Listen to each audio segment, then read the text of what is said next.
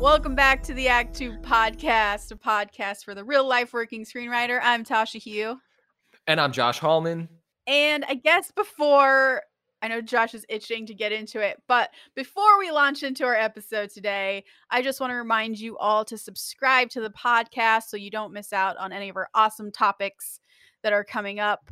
Uh, if you have time, give us a rating, write a comment, tell us how bad or good we're doing.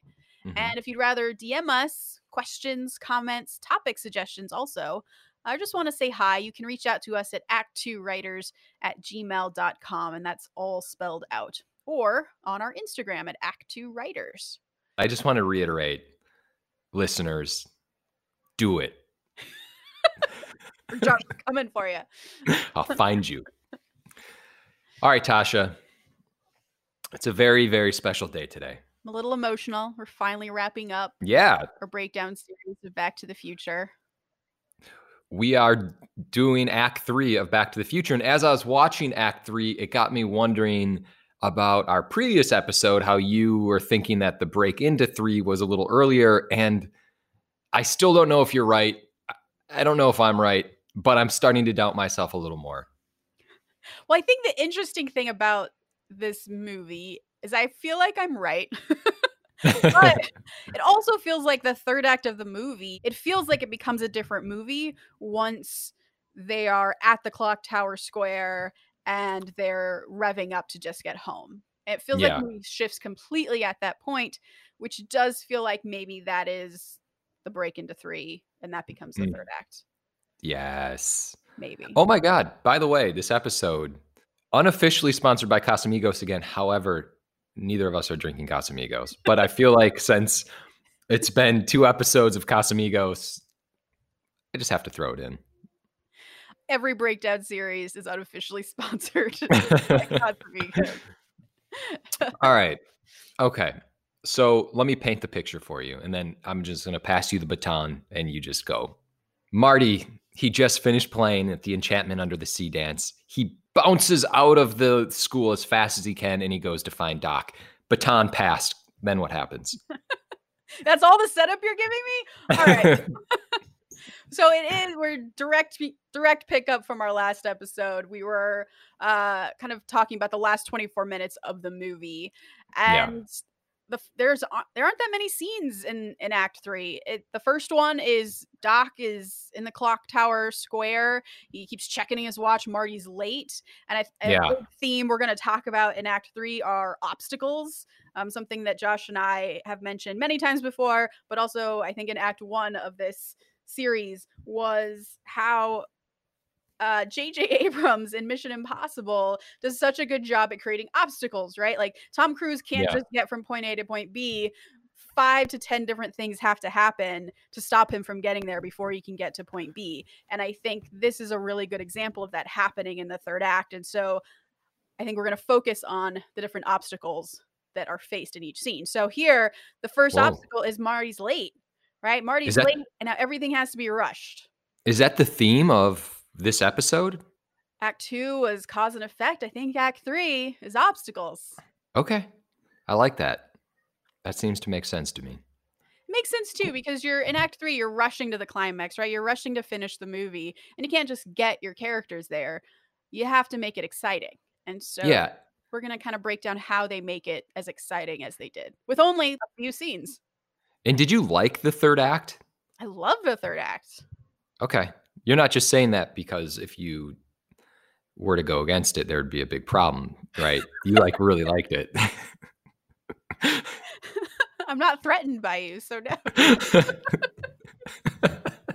it's a pandemic. Your back hurts. You can't come back. oh, my back. Can't get up. I no, I actually love Act Three of this movie. It pays off so well. It's so incredibly satisfying. I honestly can think of very few movies where I feel as satisfied by the end of it as I do in this movie. Wow. All right, so scene one Doc is checking his watch. Marty is late. That's our first obstacle because now everything has to be rushed. Marty then pulls up in a car, which, where did he get a car? like, I'd assume like maybe it was Lorraine's parents' car when he drove her to the dance. I was going to bring this up also. Like, so here's the thing. There's a couple moments I feel like in Act Three where remember how in last episode I think you mentioned uh, your boy Joss Whedon, who said uh, coincidences can get you into trouble, but they can't get you out of trouble. Mm-hmm. And I feel like there's a few coincidences in Act Three that I'm gonna kind of bring up. I don't know if the car was necessarily one, but this is this happened again. I, I can't even remember the moment, but in Act Two, something happened where Back to the Future gets away with not explaining how certain things happen.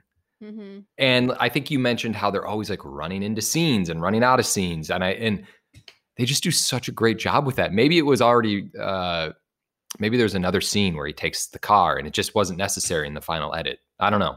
Yeah, maybe, or maybe we see it in the background or something at Doc's house, and I just missed it, and it's Doc's car. Who knows? Hmm. Who knows? But yeah. he's driving a car. And Doc has a really great line here where he's like, You're late.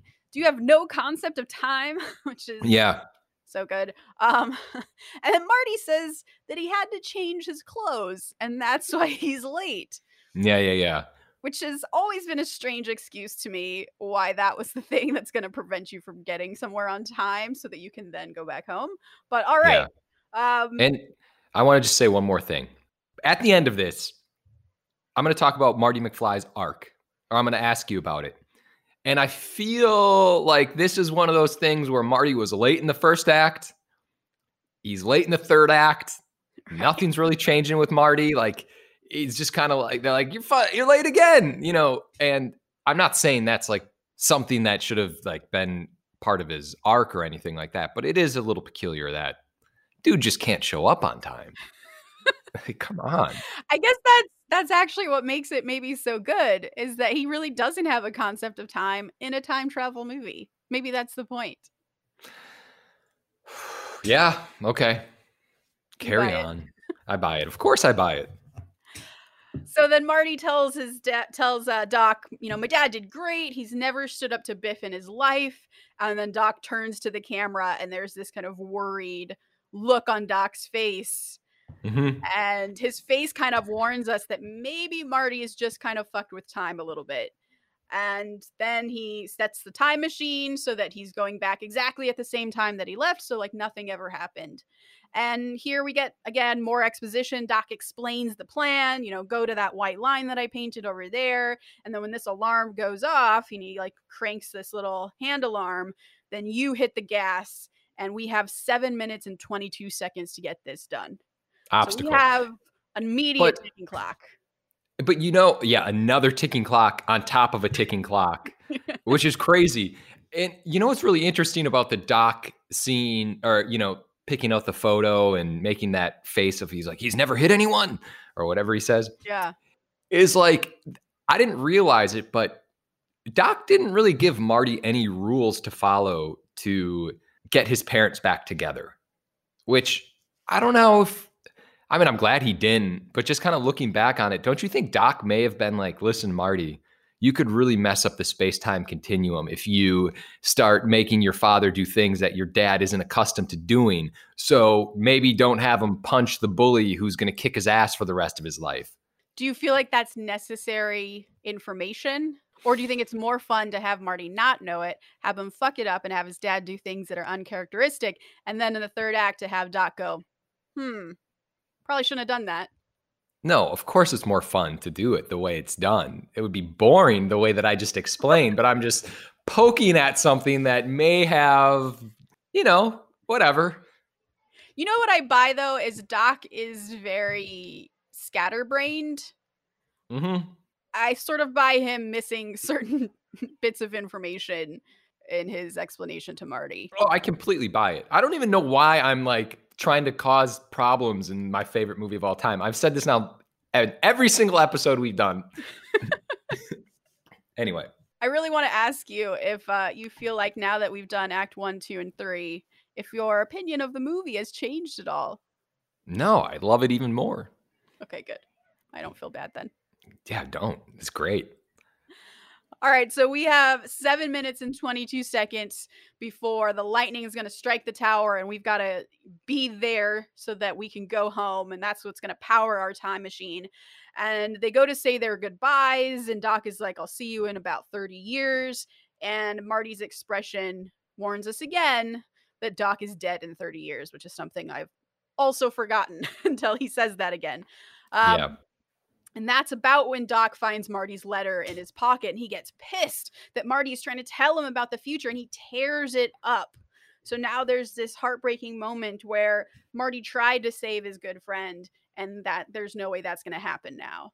So Marty's mm-hmm. like, fine, I'm going to tell you anyways, just face to face. But then a tree crashes down because of the storm that's going on right now and is going to cause the lightning. A tree crashes down and it pulls a plug loose way up high in the clock tower. So that's our second complication.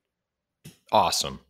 And I think also interesting about this scene is because there's a huge storm here, they're screaming through this whole entire scene, just yelling at each other because there's just so much wind, which I thought was really interesting. It was a is an interesting choice to present the scene that way. Like, why do you feel like they did that? I feel like it kind of goes back to running in and out of the scene where it just creates this pace and just this frantic uh not atmosphere but just these moments where it's like Doc, Marty, you know, and you're just like trying, you're like hanging on every word that they say because they're screaming over this crazy weather that's going on. So that's why I think they did it. I think it's just to create just an intense moment. What do you think? I totally agree. Yeah, I totally agree. Okay. It just makes the whole scene feel super rushed, very panicked. Everything's more heightened. Like imagine this scene if even if there was a storm, but they were just kind of talking normally and maybe running back and forth. Yeah. It would feel anticlimactic somehow, I think. And I think in yelling, you feel the tension that they feel. The tension. God, I couldn't even think of that word. That's exactly right. But it all, and it's just so perfect that like Marty doesn't get to tell Doc about the future because of the storm that they need to help them. And it's just so poetic. It's it, amazing. It's Shakespearean again. it is Shakespearean. Everything's there for a reason. Yes. So now the storm has caused a new complication. Marty doesn't have time to tell him about his future death. They now have to fix this new complication. So Doc climbs up the tower. It's super high, it's dangerous. He drops this rope down to Marty so that he can kind of send the cable up to him. And Marty tries even again to yell up to him about his death to try to prepare him. And that's when the clock tower bell chimes. And yes. it's like, Marty, look at the time. You've got less than four minutes. You got to get out of here. Marty, again, cannot tell Doc that he dies, cannot save his friend. So Marty has to hood slide across the DeLorean, has awesome. to make this, uh, Doc has to make this dangerous climb up to the plug, and he slips, which to me is a third complication because we mm-hmm. cut out right here when Doc slips, wondering if Doc's going to make it. Yeah, I always wondered when he was hanging off of this thing, even though I know I'm jumping ahead.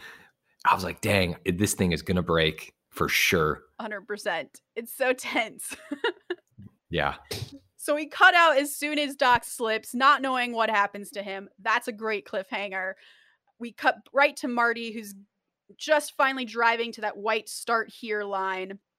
And he hooks up the hook thing to the thing because he needs to capture the lightning with this hook thing. Yep. The yeah. I don't even know what that thing is, but yeah. And then in the car, Marty realizes, fuck, like what do I do about Doc? Oh wait, I have all the time in the world. I can go back 10 minutes early to Doc he's going to die. all the time in the world. I'm going back 10 minutes. Marty is not the brightest bulb in the pack.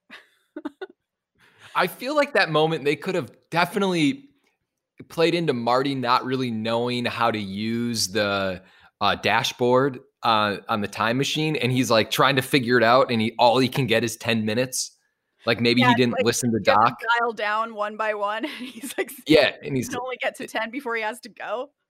Yeah, like some they, that moment could have been so different, and it would have solved this ten minute issue that I think is you know Although universally watching it like watching it without analyzing it, I'm like, all right, yeah, he's so smart. Yeah, go back 10 minutes early. Absolutely. That's great. But like, but that doesn't make I'm not- sense. I'm not going to go down this road, but let's just say he made it back 10 minutes early. Mm. What is he going to do? yeah, how? I mean, the the mall must be close by because he was able to run there in the end. So, yeah, I guess his plan is to get there ten minutes early and be like, "Hey, doc, in ten minutes, you know, you should do something different." That doesn't give you a lot of time to avoid Libyan terrorists. No, it doesn't. Like, would you would you go would you go there the day before so you could at least be like hand him a, a bulletproof vest to be like, hey, if you're gonna go do your thing, here's at least a bulletproof vest to save yourself a day before so you can prepare. I don't know. Anyways, Marty goes uh, decides he wants to go back 10 minutes early to save Doc. Everything's good to go, and then the engine stops running. Boom. And it's not that far into this section of the movie, and it's already our fourth complication. I know. And this is also one of, has always been a moment that I've loved, but also one of my critiques. I just didn't like how he slammed his forehead against the steering wheel and it like restarts the car. I feel like that could have been set up earlier. And I also feel like this is exactly what I was saying about the Joss Whedon complications or coincidences get you out of problems. Like this is a, first of all, the problem didn't even need to be there. It's just fun. It's Yeah. like just a fun moment that's needed or like extra. But he like slams his forehead against the steering wheel. There couldn't have been like a switch Doc told him about in the parking lot in Act One that Marty was like, oh, that's right.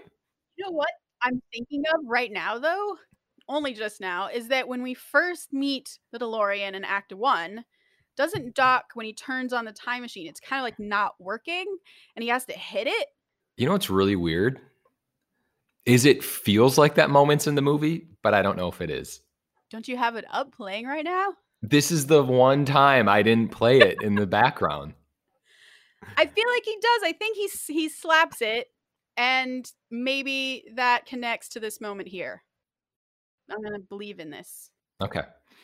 Yeah, I'm gonna I'm gonna let you write a script, and then I'm gonna give you the note one day that your character should slam her head into something to get it working.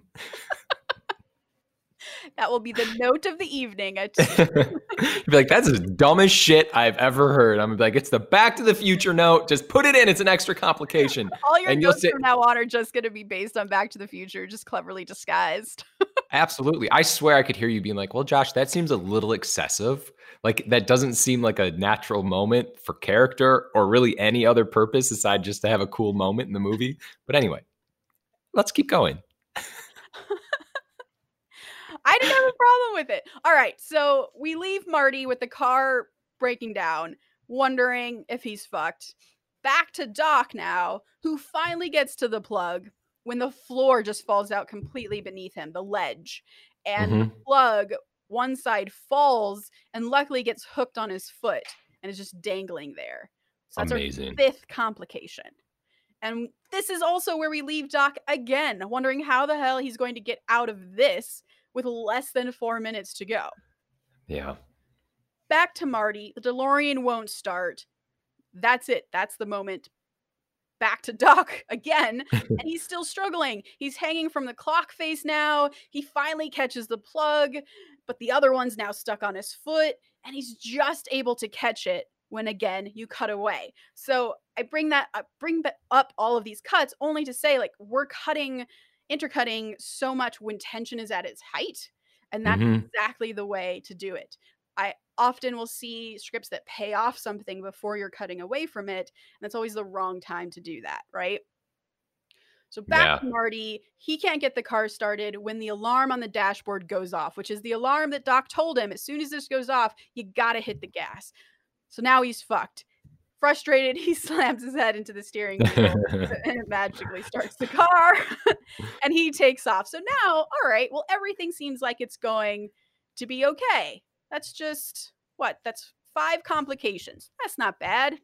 Then we get back to Doc, who's smiling. He's about to Yeah. pull the plugs together finally, but then they don't reach. And it's because the tree that fell down below is on the wire, causing it to be. oh my God. I would pay oh, I wish I could have a time machine to go back and watch this in the theater with people who were this, experiencing this for the first time collectively. I bet you everyone was like, oh, just like going crazy. I don't know what that noise was, but I'm, I'm, I bet you everyone was just going crazy, just uncomfortable, just moving around. A hundred percent. Like, what else could possibly go wrong? So this would be, if my calculations are correct, sixth complication. Boom. So as you can see, this is kind of at this point, it's become a mini movie in this section of the third act. And yeah. this is definitely something that I think these really great 80s movies, like I always point to Indiana Jones as a really prime example of a movie that does this with action scenes. And this I would consider an action set piece where there is a beginning and a middle and an end. You almost treat it like it's its own mini movie. And this is a perfect example where you get the setup, you get Doc explaining how it's all going to go down. We got seven minutes to do it. Act two is then everything is complicated and everything that can go wrong does go wrong. And then act three is Marty rushing to the finish line as Doc is tugging at these wires. Finally, he pulls it free, but now it's loose on the other side. So this is not going to work, right? Lightning is about to strike. Marty's headlights are coming down the street. Doc does not have these plugs in, so he kind of grits and zip lines down to the ground, um, where he just barely is able to get everything plugged in in time, and it, everything happens at once. So as soon as he plugs it in, lightning strikes, instantaneously sends Marty back in time, back to yeah and we stay on Doc here. We don't go with Marty. We stay on Doc as he's kind of marveling at the devastation. The clock tower is broken and he's just dancing around. He's happy as can be. And our transition is looking up at the clock tower and hearing the helicopter come in, seeing it come in. There's now a homeless guy in the clock tower square. So we're back in 1985. And that was all pretty much minus the intercuts. That was all just one scene. Yeah, amazing. So now we're in scene two, and homeless guy is waking up. He sees the DeLorean having crashed into a movie theater uh, that's actually church. And Marty drives back into the square, and he's so excited he's back home when he sees the theater playing triple X movies for 24 hours mm-hmm. a day, and Orgy American Style is playing. And oh, phew, I'm back home. Marty sees a clock and he realizes, all right, I still got time and he goes and starts the car only for it to shut down again. And while he's trying to get the DeLorean started, that familiar van drives by and it's the Libyans. So Marty has to leave the DeLorean and just start running. Yeah. And now we're into scene three. We're back at the mall just in time to get Doc shot and just in time for Marty to like hear himself reacting, see himself go drive off and go back in time, and also see what happens to the Libyans, which is they crash into the kiosk. And presumably they're dead. I don't know. We don't really yeah. go back to them. No, we don't. Something that was is always really cool to like what I thought was really cool is well, first of all, we talked about this in episode one of this, but the mall is now Lone Pine Mall because Marty had driven over the uh, pine at. See, I didn't even notice this again. Damn, what what are you watching? Are you not even watching Back to the Future? and then um, something that's always been really cool is that when Marty arrives at the parking lot, it seems like when he watches himself driving, mm. it's a very quick thing. Like it doesn't take that long. But then when you watch it and like the way that it was shot in Act One, it's like this big, elaborate, fi- like just this huge moment, rightfully so, obviously. But I, I just always thought that was really cool of that perspective of like how quick something is when you're watching it, but when you're in it, it takes a really long time. How it feels different. Yeah, it does capture that. That's pretty cool. All right. So he's he's in the mall, Lone Pine Mall. He's at the is at the mall parking lot. Our Marty runs to Doc, who is alive, it turns out, because he wore a bulletproof vest. Well, how did you know that? And he pulls out this old letter, which is still very cool to me. I don't mm-hmm. know why. I'm a history major. I just find old stuff cool. But yeah, the the letter that Marty wrote in the diner is now weathered and it's been taped back together from 1955. And this is another one of those moments where I feel like it's that coincidence you're talking about, where Marty's like, What about all this talk about screwing up future events in the space time continuum? And Doc says, Well, I figured, what the hell? Yeah. You know what? I'm going to go against everything that I've told you and everything that I have believed over all this time. I'm just going to reverse my opinion and I'm going to change the space time continuum to save my own life. What the hell? I do feel like this explanation would not really fly at this moment in time. Hell no. Absolutely not.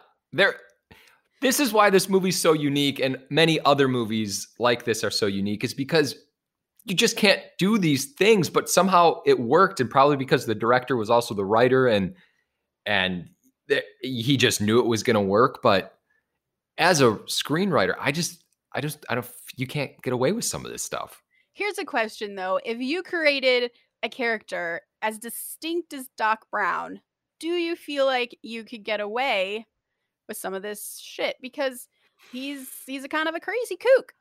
So maybe, yeah, that's true. Maybe he would do that. Okay, that does make that makes sense. That's also an interesting uh, like character thing where if you have like a crazy character, maybe you can just get away with all of these things where that wouldn't make sense from anyone thinking logically. I think that's a really good smart thing to pay attention to. Maybe just if you're having trouble with like, logic or you're doing a, a, a, crazy time travel movie where logic is always the problem with notes, mm-hmm. note givers, add a crazy character who can just yeah. fill in those gaps for you. oh, that's just Doc being Doc. Executives. Yeah, it's not. Hey, it's not my. It's not me doing that. The writer. It's it's Doc. It's the character. Yeah, no big deal. All right. So, they, so yeah. Yeah. No, no. Go, go, go. What were you gonna say? I was gonna probably just say they hug it out and did friggin' they go on with their day. but yeah, I know you're gonna say. yeah, there's a lot more. so scene four, Doc drops Marty off at his house in the DeLorean, says he's going to go 30 years into the future because it's a nice round number. I love this moment, by the way. I love how Doc is so grateful. And Doc seems like he's really affected by everything that's happened. I love it. He's so down to earth in this moment when he drops Marty off. It's like a father like figure. connection. Yeah, there's sort of more intimacy between him and and Marty in this moment, you mean? Absolutely. Yeah. There's definitely a lot more acting that goes on in this scene. There's sort of kind of quiet expressions of gratitude between each other. It was great.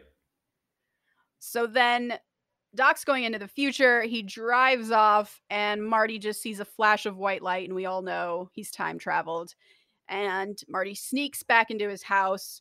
And we're in scene five, which is the next morning where Marty's gone to sleep, fully dressed again. You get the song Gotta Get Back in Time playing on the radio. yeah and this is this is what i'm talking about about feeling so satisfied with the ending is everything that follows this where marty walks into the kitchen and he's freaked out because the house is much nicer than it was when he left. His siblings are completely different now. The older brother is in a business suit. His sister's dressed really nice and in act one she was lamenting that she can never meet a guy and mm-hmm. in this one her brother is kind of giving her a hard time because she has more than one boyfriend. Mm-hmm mom and dad come in. They're dressed super nice. They look really fit. I think they're coming in from playing tennis. Yeah. Just another Josh connection here. it's why I play tennis. Maybe it is. Maybe they inceptioned you early on. Oh man. You see uh, George pinches Lorraine's ass, so they're, you know, still a bit randy. They're still in love. uh, they mentioned that Jennifer, Marty's girlfriend, called, and Lorraine has a completely different tune now in Act Three. Now she's like, "Oh, I sure like her, Marty. She's such a sweet girl." More Tasha Lorraine impressions. and Lorraine even knows about the date that they're going to go on, where they're going to go park in his car and she's excited for him. And if you remember in Act One, she's like, I never parked in cars with boys. and it's like you're not allowed to tell Lorraine that you're that they're going on a date because she will not accept it. But now she's very accepting. And then Marty's like, Mom, I can't go on a date. Remember, the car is wrecked. And that's when we get the awesome transition of what the fuck? The car is wrecked. They go outside, and Biff is waxing the car, which is now a beamer. and George kind of lays down the law with Biff. And there's a mention that, like, if it wasn't for Biff, we never would have fallen in love. But, like, there's a sense of, like, oh, bless his heart. Oh, Biff. hey, honey, do you remember when Biff tried to rape you in the back seat of that car? Oh, yeah. well, he's working in for us now, so it's all good. Oh, that Biff, that crazy rapist. oh my gosh. It's a very satisfying ending. I can poke holes in it, but I'm not going to because it's so satisfying. It's so satisfying. Biff is now kind of in his rightful place. Um, mm-hmm. He comes in carrying a box, and the acting here is so good because Biff's demeanor, his all of his body language is just completely different now. Everyone's is. The acting yeah. is so good. Just the way everyone carries themselves is so drastically different than what we saw in Act One. So it's brilliant. Uh, so Biff comes in carrying a box. Mr. McFly, you know, your book's just arrived. And turns out George has become a sci fi writer. And he delivers that line that has been repeated through every act now, where he says, Like I always told you, if you put your mind to it, you can accomplish anything. Mm-hmm. Which feels like one of the themes of the movie. So Biff here hands Marty a pair of keys. It's like, oh, it's all waxed up for you. It's ready for tonight. And he's like, what the hell? Keys? Yeah. Marty goes out in the garage to find that black truck that he was so madly in love with in Act One is weirdly parked completely sideways in the garage, blocking every other car from ever getting in. and I don't know why. always bothered me. you don't park like that. Wow, I didn't even think about that. and I'm trying to pick it apart. Okay. and I mean, we're pretty much here at the end where you get a flashbang. Sorry, I'm stumping ahead. Jennifer walks in Oh, and oh, right. Kind of senses that Marty's a little off. Is everything all right? And Marty takes one look back at his family and his house, and he's like, "Oh yeah, everything is great." Marty has his yeah. happy ending. The family he wishes he had in Act One, he now has because of him. But then, flashbang, Doc drives up real fast. He knocks over trash cans. He's dressed in this really crazy outfit. And he's like, Marty, you got to come back with me. Back to the future. Josh loves my impressions. They're pretty good. They're really good, actually. I guess I don't need Casamigos to do so one thing to note here, I think is cool, is Doc is throwing trash into the new fuel tank of the DeLorean. We no longer need plutonium at this point. Presumably, the future has changed the technology here, which is a cool detail. And he's like, "All right, bring Jennifer along with you, this concerns her too. Mm-hmm. And it's like, what happens to us in the future? We become assholes? And here's sort of the the prompt we need to carry us into movie two, which is it's your kids, Marty. Something has got to be done about your kids. And so we end the movie with Marty, Jennifer in the car with Doc, and Marty's like, "Man, you, you better back up. You don't have enough road to get to 88." Yeah. And then what does he say? Roads. Where we're going, we don't need roads. Damn straight. And the DeLorean lifts off the ground and he flies off. that's it. That's all of the movie. Done. So satisfying. So satisfying.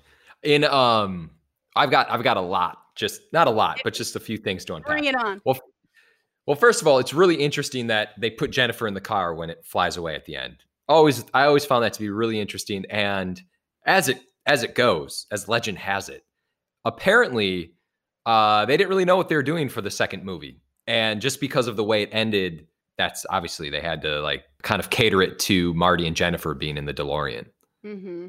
It's just really weird because Jennifer is so unimportant to the movie. Yeah. All right. So here's my question, Tasha. First of all, amazing job. Someone is clapping for you somewhere who's listening to this. You did an amazing job of breaking that all down. Thanks, Josh. Here's my question. So everyone changed. George has changed. Lorraine has changed. Biff has changed. Every other character has changed. As you said, Marty, he's changed his life around him for the better. Has Marty McFly changed over the course of Back to the Future? I think yes. Do you disagree? I don't disagree, but I can see the argument for why he hasn't changed. I get your point about him still being late. I think that's just sort of a character quirk of Marty's. But his confidence level has changed. I think it's a story about a young man learning about confidence and trying to take control of his life. And that's literally what he does over the course of the movie. He changes his entire life kind of single handedly. And I think in Act Two, we talked about those moments that are prompting this character arc where he sees his mom in the cafeteria being harassed by Biff and just on instinct because it's his mom driving him emotionally to do this he confronts Biff when normally he wouldn't in fact in act 1 as we said he just stares at Biff and wants to say something so bad but he doesn't have the balls to do it but in act 2 because he's driven by real emotions here with his mom he does do it. And then he has the confidence conversation with George and he's pushing George to ask Lorraine out. There's just more and more confidence building over the course of Act Two that I don't yeah. necessarily feels like it pays off in Act Three. Like you don't then see a big character moment from Marty in Act Three where he shows his confidence. That's not that's already been buttoned up and resolved in Act Two, which is kind of interesting because usually when I think you or I think of a movie that we're writing and the character arc. We don't we would never pitch this or write that our main character's arc ends in act 2. Like main right. should end in act 3, but that's not the case here. His, his arc is done in act 2 at the end of act 2. In act 3 it's all about wrapping up everybody else, which is interesting. Yeah, I agree. I think it's about confidence, taking control of your life. I guess that's his arc. But it just seems like he's like the same person. Yeah, but I think it seems that way because he doesn't have a moment to himself in Act Three. It's just him taking in everybody else. Yeah, I I once read that um, Crispin Glover, who plays George McFly, he had some problems with the movie because it was basically expressing that uh, material things are really good for you, and that's when you you know if you can change your life, you'll get a Beamer, you'll get a well, apparently the exact same house that they lived in. Which, yeah. by the, you know, what, I'm not even go down that road. Uh, my point being is just like he Marty just changed everything around him, like drastically changed everything around him. But not that Marty. He's still wearing those same clothes and waking up in the same bed and living with his brother and sister who are so successful, but they're still in the house. And yeah, is the sense that they just came over for breakfast? I don't know. Or do they live in that house? I don't know. It's so satisfying. You just don't care. It's also such a movie breakfast. There's like croissants and just like this huge spread laid out for breakfast. Yeah. Uh, yeah, I definitely see that point.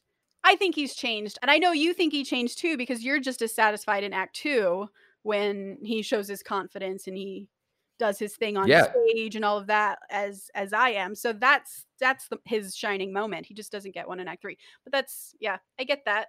I get feeling like he uh, doesn't change. Listen, I'm just playing devil's advocate to the other argument, just for the sake of having this conversation. If anyone outside of this podcast were to come up to me and talk to me the way I am talking to us right now, I'd run the other way.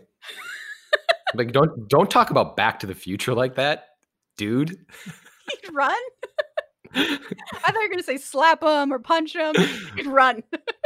I would. I would. I would. I would. George. Mc, I would run the other way. I would, Marty I would be George McFly. Yeah. Amazing.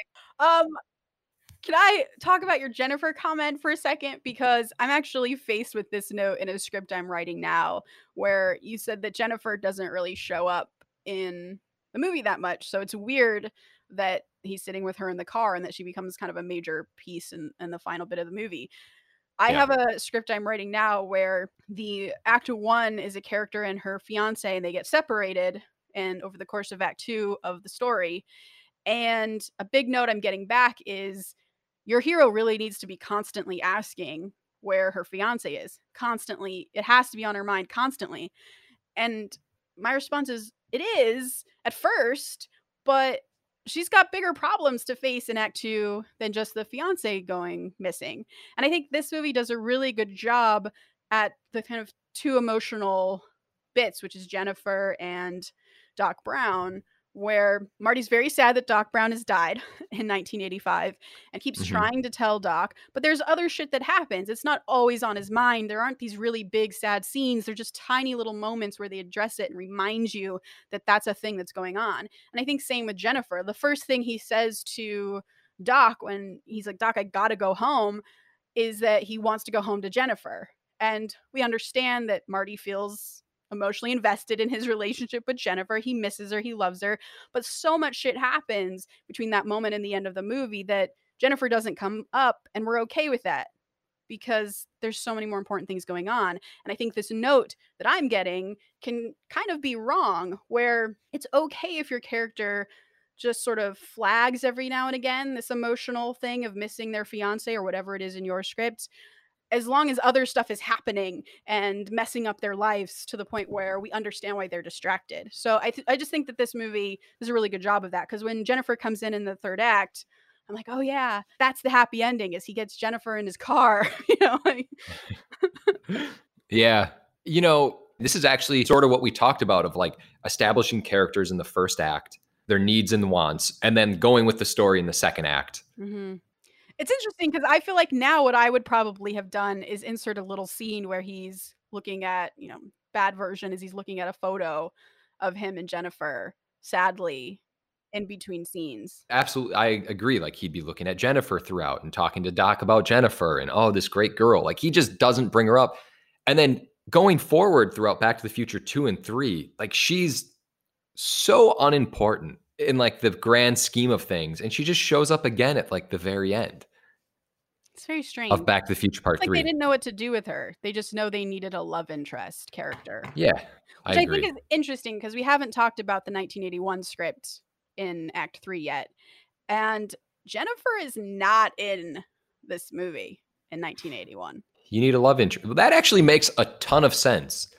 If she's not in that original kind of idea of what they wanted to do with it, hmm that makes all the sense in the world. They're like, this isn't a Jennifer story. She's just going to be in it, which is why it's really weird that she gets into the DeLorean at the end.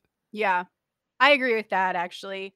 Yeah, in the in the original script, there is someone that Marty is dating, although it's unclear if they're dating or they just started dating in the course of the actual movie. And it's a girl Yeah. named Susie, and she never comes up again after Act One.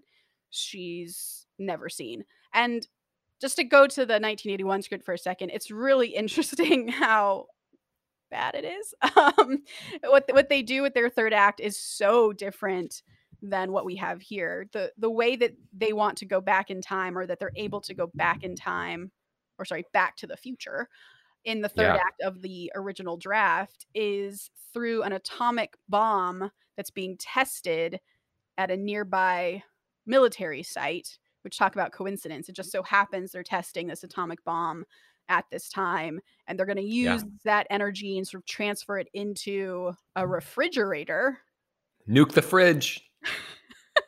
yeah. So like the and the way it happens too is they drive up to this military ba- base heavily guarded and they convince the MP at the gate that they belong inside because they have a refrigerator that's being tested for like what kind of damage is going to happen in an atomic bomb explosion. And the MP's just like, "All right, cool, that tracks. Come on in." and they're like, "Oh, phew." and they drive in and Marty just kind of chills on the base and Doc drives out on a motorcycle and then Marty at the last second he forgot the Coca-Cola which is what powers rather than plutonium in this case Coca-Cola is what powers the time machine and he forgot it in his jacket that Doc Brown has. So again Marty is I guess he's kept that kind of flighty sort of irresponsible nature all the way through. Mhm. Um, but luckily, he randomly finds two Coca Colas and uses that in the refrigerator, and then drives the truck up to the site of the atomic explosion. And I guess here is where you start to get some obstacles, but the obstacle is very one note, meaning in our act three that we just pitched you, there's all these different things happening to cause obstacles. Doc is falling, there's the storm, there's the car breaking down. In the script, it's one note and that the only obstacle is that the military's trying to kill them. And it's just literally one gun shooting at Marty on this field trying to kill him. the explosion happens, and it's basically the scene from Indiana Jones 4, hmm where in Indy like opens the refrigerator and he's miraculously alive. Yeah, nuke the fridge. Pretty sure Robert Zemeckis just lent Spielberg that that moment. I'm 100% sure. I've read that before. okay. so it was stolen from this script, which you would have thought that they saw this and was like, oh, we're glad we, we didn't use that because that's not good. But no. Yeah, that's interesting. The Coca Cola thing is just weird. But like, have you ever seen Honey, I Shrunk the Kids? Yeah, of course. Remember how like the thing that made them shrink was uh, an apple? Maybe that was just like the thing that these movies did back then, where it was like, No, the apple was the or no, I'm sorry, a, a baseball. It was the baseball. the baseball bounced and turned the machine so that it hit them, right? I don't know. We're gonna actually have to do a very extensive breakdown of Honey, I Shrunk the Kids. Talk about cause and effect. Yeah. the what, what they landed on is obviously much better. There's so many twists and turns to how you get to the end, and everything is completely satisfying in how they resolve everything. And I think it's just a huge masterclass in a obstacles, but also how to tie up loose ends in a really Absolutely. satisfying way. I think I sometimes forget the ends that I've loosened throughout my script. Uh-huh. I actually have a note card right next to me right now, uh, reminding myself to tie up certain loose ends in one of my scripts right now because you just forget by the time you get to the end. Yeah. Do you have any last words before we leave Back to the Future forever? Here's my closing. I love Back to the Future. I think it's a masterpiece. And I actually think it should be rebooted at one point in the future. And I can't wait for your reboot. And I can't wait for it either.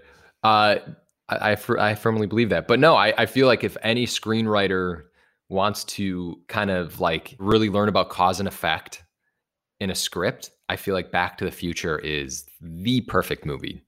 Perfect. Tone, perfect. Character, perfect. It's got everything. What, what are your final thoughts? That's it. Those are my final thoughts. It's perfect. Go watch it. Go break it down. Perfect. Do what we did. Write down every scene. See how everyone gets from place to place. I think you will learn a lot. A lot, a lot. If you're listening to this and you haven't seen Back to the Future, write Tasha right now because I want to know who you are. I want to know everything about you, and I want to know why you haven't seen Back to the Future. And then I want to do a live screening of with whoever hasn't seen it, so I can watch their reactions when they're watching Back to the Future. That's both creepy and something I would want to do as well. So we're gonna have another breakdown series because we're kind of just doing this for the holiday. It's we don't want anything too serious this holiday, I think. But check out our next breakdown series coming up soon, which is the Lethal Weapon breakdown, oh, which is coming out the week of Christmas. Please enjoy. yeah, I'm speechless about that. I don't even. So good. All right, so we'll end with the quote of the day. The third act must build, build, build in tempo and action until the last event. And then that's it. Don't hang around. Billy Wilder. Please remember to rate and subscribe. And as always, the Act Two podcast is a production of Act Two, a network and support group for the everyday working screenwriter. This episode was edited by Paul Lundquist, music by 414 Beg, which you can find on Spotify.